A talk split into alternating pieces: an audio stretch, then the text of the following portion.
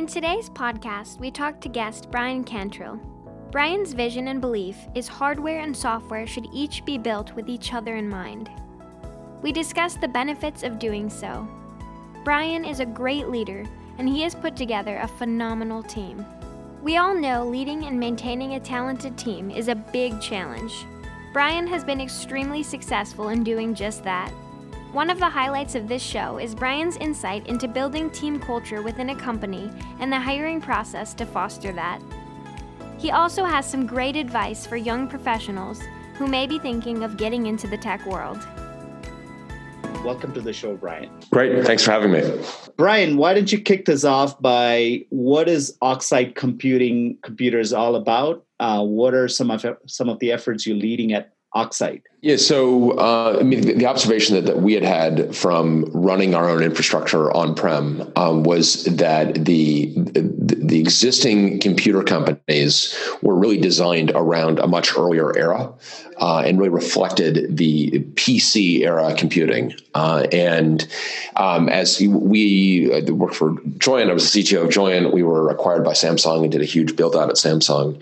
And one of the things that we really acutely uh, um, wished for was the infrastructure that the hyperscalers had built for themselves. And if you look at the kind of infrastructure that Google or, or Facebook or Amazon have built for themselves, um, it's um, infrastructure that it, it, anyone would want, um, but it's it's really hard to buy um, because they've really designed it for themselves, and, and they have described what they've done. I mean, it, it's not like they've done anything that is overly proprietary necessarily. Um, it's just that the, those machines are not available um, for people to be able to buy. And so our realization was um, we, we, we, actually uh, need to go take a swing at this problem. We wanted to go become a computer company, sell the rack scale designs um, that are designed, co designed with the system software. So, including the hypervisor, including the control plane, uh, allowing you to buy a rack of compute um, plug it in, turn it on, and provision and go. So that's the vision. Um, it's very early. So you know, you talked about a little bit about the problem that these uh, computer infrastructures miss. What are some considerations that they actually miss uh, that you guys are addressing with your at scale solution? Um, well, in terms of the, the, existing companies are, and it's, this is again, this is not really a criticism of them per se. It's just that they're really designed to, to, Each of those machines is designed to live on its own. Each, you know, a two U server is designed to live as a single two U server. It's not really designed to be part of a broader cloud. Um, and it's certainly not designed with the it's not co-designed with the software that's going to run on it. Um, that machine is designed to run anybody's system software. Um, and as a result there's a bit of a lowest common denominator there. We saw an opportunity to take a, a, cleaner sheet of paper and really design a machine that is is designed to to be in a rack scale design designed for elastic deployments designed around the hypervisor that's going to run on it. Um, what we saw is, is a vision that I would say is broadly shared by by those who have tried to uh, endure setting up a cloud on existing um, the kind of the existing server ecosystem. We believe that more and more people are going to hit this point where they realize that um, they need to be running on on their own computers, not as an indictment of the public cloud. Public cloud is terrific, um, just as an economic reality let's say I face a dilemma that what I'm about to produce is going to have some sort of a negative impact, you know, delaying democracy in the case of Iowa caucus. Um, you know, is it a team responsibility or is it a more individual responsibility or is it leadership, management? Well, it's all of the above. And it's certainly ultimately leadership has to be held responsible. Um, management has to be held responsible. And that is what sets the tone. Um, and you know, we've seen time and time again that when management doesn't set the tone, um, that is when um, when malfeasance happens. Um, for I was trying to find a softer word, but that's the reality of it. Um, in terms of it, you know, if you're an individual software engineer, um, what's your role? Well, you, you know, you've got a responsibility to try to change things the right way. Certainly, I would not, you know, encourage software engineers to be unnecessarily incendiary. but if you can't change things um, the right way, then you've got a responsibility to. Uh, you probably have a responsibility to leave. Honestly, um, you've got a. Um, but you, you, should also consider what. Uh, if, I mean, if something is is happening that is wrong, um, you do have a responsibility to do something about it um, and to um, you know seek the counsel of those around you for certain but um, don't underestimate the power of a single individual. Um, i think that you know uh, you, just be and it's apropos because her her book is just out but you look at the at what susan fowler did at uber. Um, susan fowler single-handedly changed the trajectory of uber.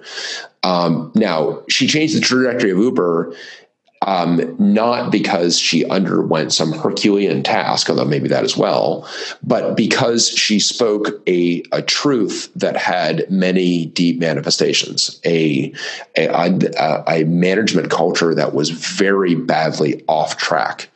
And you know, you, if you go back and read Susan Fowler's piece, you know, my my one strange year at Uber, um, that piece is so galling in so many different dimensions. Um, and there's a lot, you know, that's an interesting story in that she was very clearly trying to get things uh, addressed the right way. And she was in a company that was so deeply and profoundly broken that even the mechanisms to solve that, namely HR, were operating um, at were operating in a way that was at cross purposes with uh, actually developing human resources at the company. Um, so it it's pretty galling what happened to her, but the solace to take from it is that one blog entry changed that company.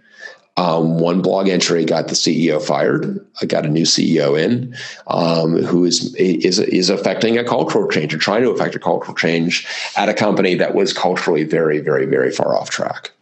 Um, so I think as software engineers, you know, d- d- don't forget that power. Um, and um, if you are um, you know, if you're a part of something that's a little bit off track, you need to work to get it back on track. And if you're working to get it back on track and it's not getting back on track or it's very deeply badly off track, then it, then it's time to consider, you know, that you you have other tools at your disposal. And again, not encouraging everyone to blog every problem they have internally, um, but don't take that option off the table. Bryan has been a leader, um, VP of engineering, CTO for over a decade. When we come back, we're going to dive into his leadership insights that he can share with us. I am interrupting this engaging conversation to tell you about ModeStack, a digital product agency that makes this podcast possible. Struggling with staff and not sure how to get ahead? Keep hearing about the cloud and how it can change your team? Have an application that you invested lots of money and haven't seen growth? These are all questions that our team has worked on answering for years. Learn more at themodestack.com. Let's get back to the show. Welcome back. So, Bryan, tell us, you know, when you lead a team, obviously it's very, you know, hopefully it's diverse, you know, set of engineers, younger and older. Now, you know, you've got more, you know, these coding schools are, you know, people who are graduating from these coding schools. What would be your advice when they join you know as a software engineer or developer you know as part of a bigger team what how what, what would where, where do you think they should start? And what what would be some insights that you could share? Uh, to, so insights to a to a younger software engineer? That's right. Uh, you know i think that i'm a big believer in intrinsic motivation um, I think that there is, you know, we've been in a long, long boom, um, not unrelated to software eating the world. Um, and it has led to um, people being drawn to software for different reasons, to put it euphemistically. And I, I think that it's unfortunate because I think that that I mean I like look bluntly uh, people have gotten way too caught up in compensation.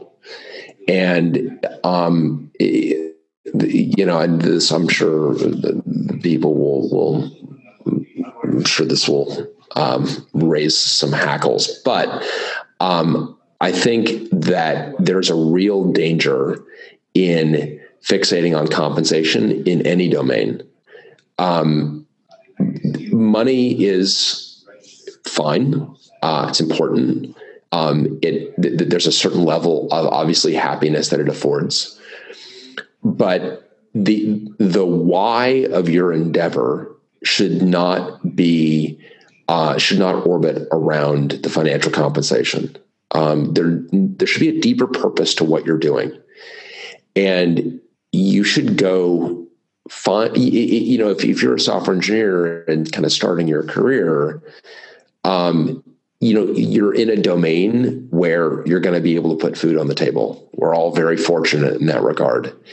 And um, you know even a, a a poorly compensated software engineer is tremendously well compensated relative to other domains. Um, it's not, I don't know that, that will last forever, but that's certainly a luxury we have now. That gives us all the luxury to find things that are meaningful to us. And I think it's very important that software engineers find a larger mission that is meaningful to them um, and that they they treat compensation as one part of a much larger tapestry of motivation. Uh, and so, you know, I'm personally, for me, it is about it's about mission, it's about team, it's about problem. Um, those are the things that I am drawn to, um, and I would recommend. You know, there are many times when uh, I mean, I certainly, certainly, with the benefit of hindsight um, you know, could have done different things in my career um, to uh, to optimize for compensation.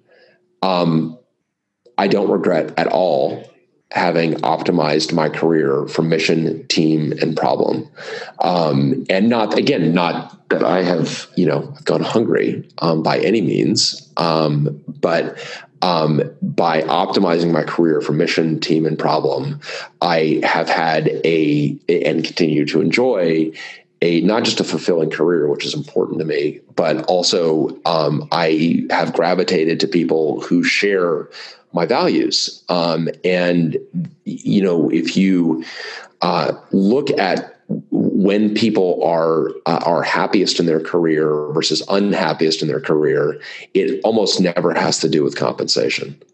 So I think that, and it, this can be hard to do today because again, you got people tweeting out their salaries and so on, which I think is a huge mistake um, because I think it it just orients people incorrectly. And again, that's not to make light of of issues where you've got really serious disparities in compensation that are unjust, but um, I think we have overly fixated on compensation. You know, during the interview process, you know, uh, values are such a key thing. You you know, you talked about you know your mission being problem solving. That's kind of what motivated you to be in this in this space. As someone who's interviewing a candidate, perhaps you know what would be what are ways to determine this right? Um, you know so maybe obviously money is a motivating factor but hopefully that's not the end all for this candidate. You know what are some subtle ways you know we we focus largely on technical questions and things like that in the interview you know what are some ways to determine this as part of the interview process maybe as part of working together yeah i mean i think it's it's pretty easy actually in that um, you just need to ask. There's some really simple questions to ask. Um, and so what we do is we actually, um, and we're a bit idiosyncratic, but we ask people to answer um, certain questions in writing. Um, and so we ask. I, I, think that you know the interview process is pretty fundamentally broken at many companies. Um, I think that the interview process selects for one's ability to take an oral exam, and it selects for one's ability to uh, to master a conversation. And those attributes are actually not necessarily the attributes that make a successful software engineer. Um, and um, you know, this was uh, hit home for me very early in my career when um, I we were going to uh, I, I, person I went to college with, who I thought would make a terrific fit um, at at Sun where I was at the time, and we brought him out to interview. And I had worked with the guy. I knew he was terrific. Um, and after the end of the interviews, people were like, I don't know. He just seems to be kind of, I don't know. Like you say he's good, but so, but, you know, I think if you if you think we should hire him, we should hire him. But I don't know. I wasn't very impressed. And what I realized is that like he was really nervous in the interviews, really nervous. And what they were getting in those interviews, they were not the individual that I knew. I knew him at a much deeper level because I worked with them. And I'm like, well, yeah, we need to hire him. And we hired him. And he was a really, you know, he uh, ended up being an incredibly important engineer for the company. Um, and um, to the point that I, I, think that all those folks would have even denied that they were even ambivalent about hiring him. But it's because we were interviewing for these very surface criteria. We weren't getting to any of these deeper things.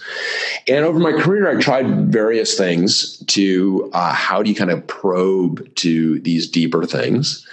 Uh, and what I've arrived at is pretty basic, which is to uh, one, ask people questions in advance that they write down the answers to. So everyone is seeing the same answers. And then you're using the, the, these written materials as a way of actually determining who you do interview. Um, you don't interview someone based on their resume. You interview someone based on their on what they've done, their portfolio of work, um, and how they had the, the, materials they present to you. So the, the questions we asked, one, we asked that you know we asked people to provide work samples because I think that work samples are much uh, a much more important indicator of what you've actually done than your ability to master red black trees on a whiteboard. So we ask people to provide a portfolio of their work. We ask them to provide um, examples of, uh, of analysis where they've analyzed problems. We've asked them to provide um, uh, writing samples, show me some technical writing. Maybe it's a blog, maybe it's a, a, a, a comment in code, but show me some technical writing. Um, give me a link to a presentation if you've done that. Um, not that everyone has, but if you have, and again, not to, uh, you know, uh, presentations can get engineers very far out of their comfort zone, but it's just helpful to get to know somebody. So yeah, we ask for that portfolio of work, which we think is important. Um, but then we ask simple probing questions. So uh, when were you happiest in your career and why? Uh, which is a very basic question, and you, it, it's uh, the, and the answers are really interesting. When were you unhappiest in your career and why? Um, and again, we get a, a bunch of very uh, interesting answers there. Um, then we ask people questions that are relative to our values at Oxide. And one of the things that I would really strongly encourage any company to do is uh, to figure out write down the values that bind the company. Um, and uh, I think that companies are, are ultimately bound by shared values. Um, and I think it's very important to write those down. So that's something we did extremely early at Oxide is we wrote down the 15 values that that bind us together and we're not trying you're not trying to find values that you that you aspire to. You want to find values that actually reflect you um, because you, are trying to, to reflect the, the soul of the company um, not define something that kind of feels virtuous if, you, if that distinction makes sense. And so our values which are and I'll rattle them off because we ask everyone to memorize them um, candor, courage, curiosity, diversity, empathy, humor, optimism, resiliency, rigor, responsibility, teamwork, transparency, thriftiness, urgency, and versatility. 15 values. Wow. Um, and we ask people to, um, well, for one, to take one of these values and describe when they were particularly expressed in your career. Um, then we say, take one of these values and describe when they were they were particularly violated in your career and how you dealt with that. The, that's very interesting. And then the one that we that we threw on there that has turned out to be really interesting is um, you know the thing about values is values are disjoint from principles. Um, so um, principles are should be the constraints of operation. So I should say that at Oxide we also have principles. Our principles are honesty, integrity, decency. Those are our principles. And if you violate a principle, you can't work here anymore. So it, it, it's not a it's not a gray area, right? It's not something that you can take to a fault. Someone is not honest to a fault or has integrity to a fault. That doesn't make sense, right? Right. So honesty, integrity, decency, or you know, you, you don't say to someone, you know what their problem is, they're far too decent. It's like, no, that, that doesn't exist. So those are principles. Values come in the tension. Values are not absolute. Values can be taken to an extreme where they become counterproductive. Values, as a result, are in tension with one another. And um, what we ask people to do is for these 15 values, pick two of them that have come into tension in your career and describe that tension and how you resolved it. So then we take uh, we, we go one step even further. So we ask people to write this stuff down. Um, the answers have been. This is your uh, leadership team during the value storming phase. No, no, no. This is anyone who wants to work at Oxide. Oh, really? Okay. You you you you cannot work at Oxide without first. In fact, you won't be interviewed. The, the, the first step in the hiring process is for you to provide a portfolio of your work and answer those questions in Got writing. It where did where did those 15 come from where did they begin they we developed those principles in about 45 minutes. Um, and that was the really the three of us just sitting down and writing down our shared values. It really is that simple. Again it's because you're not trying to come up to some virtues to aspire to. These aren't virtues. They are, you're not talking about, and I think, God, it drives me nuts when people conflate values with virtues. And they basically, their values are to be, you know, to do good things or to generate excellent product or to, you know, or, or to, you know, love our customers. Like that's a virtue, not a value. Um, and in, I mean, in other words, something that's aspirational would be more virtuous kind of yeah it's something that like you can't argue against. You you want your your values to express those things that are important to you that may that maybe are more important to you than they are to other people. They set they set you apart at some level. I mean your values should be at some level a fingerprint for you. And um, what you're looking for in a company are folks that share those same value fingerprints. And then you've got things that that are not going to be necessarily shared values where you want to you you're going to want to um, have you know diversity of thought and perspective and so on. But you, um, I, I think, is entirely reasonable to look for homogeneity in shared values and have those shared values be deeply shared and deeply held. So it's it should be an easy exercise to figure them out. Um, because all you're doing is writing them down. Right? What, what's important to you? You know, what are the things that are important to you?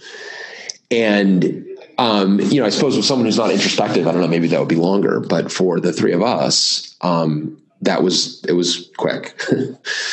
um, and we we uh, I, you know, I think we, like I said, we burned down in 45 minutes. I think we may over the, the, the span of the next like day or two, I think we may have added a couple that we had forgotten, or we realized that like, hey, you know, I've been thinking of this one, and you know, boy, we really have uh, this value that we haven't expressed there. Um, and then you can say, like, well, you know, what about this value? And then you realize, no, no, like this is expressed elsewhere in this list.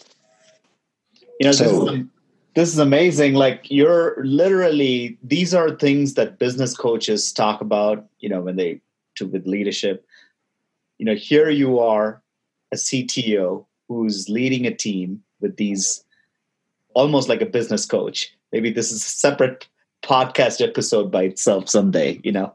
yeah. Well, and I, which I guess I just there's a level which I just don't understand how because like honestly, like look, oxide is not the, the, the, fact that we have clearly elucidated values is not designed to differentiate oxide from every other computer on the planet or every other company on the planet. Right. It, but somehow it has.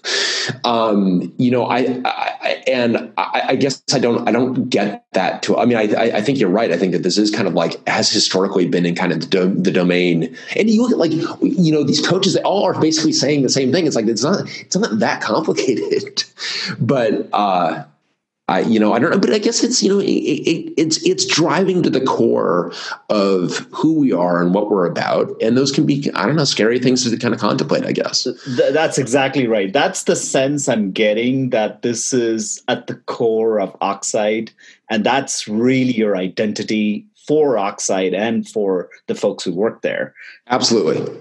Absolutely. The, the, the values are the core of who we are. No question. And, the, and, you know, we um, it, part of the reason we ask everyone to uh, memorize the values is because we want to we want to use the values as a lens to to by which to see and guide future endeavor you know when we make decisions. It, because we it's very important that people are decisions are made by everybody in a company all the time. You know, one of the the lines that a senior engineer gave to me when I was a younger engineer that always stuck with me is every line of code is a business decision which is true right? And that's really deep when you think about it that that every line of code that what you're doing or not doing is a business decision. Everybody in a company is making those decisions. And how do you make sure that people are making the, the, a decision that is you know the right decision in the in the for a very loose and abstract definition of right. Absent the you know the ceo um, and in a in a, a, culture where people are empowered to make those kinds of decisions, how do you make sure that they are consistent with one another? And the way to do that is to have shared values because those values will help guide those decisions. And not that not that everyone will agree with one another, certainly not, but they you're much less likely to have these deep fractures that are ultimately value based fractures. You know, what are um, some books or podcasts or you know recommendations you you would have for you know more a predominantly technology team uh, to learn about this um, you know where i'm sure you've learned from various sources where could you point our? Uh, boy, I wish I had learned from sources. I only learned the hard way, having been in organizations where that were operating across purposes with one another and so on, um, and then seeing that broadly in the industry. Um, so, I mean, at, at, the risk of being self-centered, I, I think that the the resource that I would point people to is actually a talk that I gave um, at a conference called Monktoberfest, one of my favorite conferences several years ago, um, on the principles of technology leadership. Um, and this is a talk I, I was very uh, trolled by Amazon's 14 leadership principles. Um, for lots of reasons. One, they're not principles. Uh, two, they're barely values. Some of them. Um, the and I um, I was angrily tweeting out that my frustration at them, and the organizer for the conference is like, "Hey, is that your talk submission for this year's Monktoberfest?" And I realized, like, hey, again, maybe it is. Um, and they had me give this talk. And it's a talk that's really important to me. Uh, it's the only talk that I've given that I've asked my family to watch um, because I think it gets to the core of not just who I am, but who we should all aspire to, uh, uh, what I aspire to be. Um, and so, in terms of like things that have influenced me, and I kind of go into this in the in that talk. Um, you know, honestly, it's it's the Declaration of Independence. It's Martin Luther King. It's uh, you know it, it, things that are much grander than than merely developing software at some level. But these are people that are speaking to uh, you deeply held principles and values. Uh, you know, I, I, in that talk, I I quote from um, from the Gettysburg Address, which you know, boy, go reread the Gettysburg Address, go reread the Declaration of Independence, go reread the you know MLK's "I Have a Dream" speech. Um, those are my influences personally, um, and um, I, I think that we have we've done a poor job in software engineering um, of being um, guided by um, in in Lincoln's words, "the better angels of our nature." Uh, I think that we have uh, too often not sought the higher meaning of of what we're doing. Um, and I think it's had consequences. I think that, you know, I think people are bluntly, I think people get caught up on compensation because they're not finding other sources of satisfaction in their work. Um, I think that part of the, I think that there's a pandemic of burnout in software engineering. I think that's related to people not having higher, a not feeling a a, a broader purpose in their endeavor. Um, so I, I and I think that what some of the generational angst that we see is people not finding or feeling that that that uh, deeper sense of purpose. So I think it's really really important. Um, and I guess I, we had a long way to answer your question about the sources that have inspired me. No, this is uh, great. Yeah, but uh, hope, uh, hopefully my talk can serve to inspire others. Um, and I, I, think that it's you know in some regards I you know I'm I'm obviously I'm I, I feel I've made a lot of technical contributions that are important. Um, if I can get other organizations to think about the the soul of their endeavor to answer the question of why, um, I think that that could potentially be a much more uh, important impact that I can have um, on the way we we do software engineering. Great. Um, you know, you talked about a conference in particular. You know, what are some upcoming conferences that you plan to, you know, perhaps some speaking engagements that you can share with our listeners? You know, I am I am pretty heads down right now. Uh, even this podcast is a bit of an exception for me. Um, we are really, you know, we've got a, a, a, new company here. We got a product to build. We got a lot of work to do. I am really, really, really focused on it. So um, I'll be at the Open Compute Summit. Very much looking forward to that. It's, but that's very much a a conference that's very much in line with what we're doing. We're gonna have the whole team out for that. Um, so really focused on what we're doing at Oxide. Um, that said one of the things that we've done that has been a lot of fun is um, we've developed our own podcast on the metal um, where we have conversations with folks doing interesting work at the hardware software interface. And that has been uh, really fun. So if if people are interested in getting kind of my uh, my perspective on things, or really the perspectives of these other folks that, that we're we're interviewing, or get to know my co-founders, um, that would be the way to do it. Um, we just wrapped up our, our first season of On the Metal, but um, we've got uh, there's a lot of interest in it, and the second season will definitely be forthcoming. Well, Bryan, it's been a pleasure talking with you, and I, I think really hit home on some of the values versus principles, as well as you know some advice for younger developers that are seeking employment. Uh, thanks for being on the show. Yeah, it's my pleasure. Thanks for having me.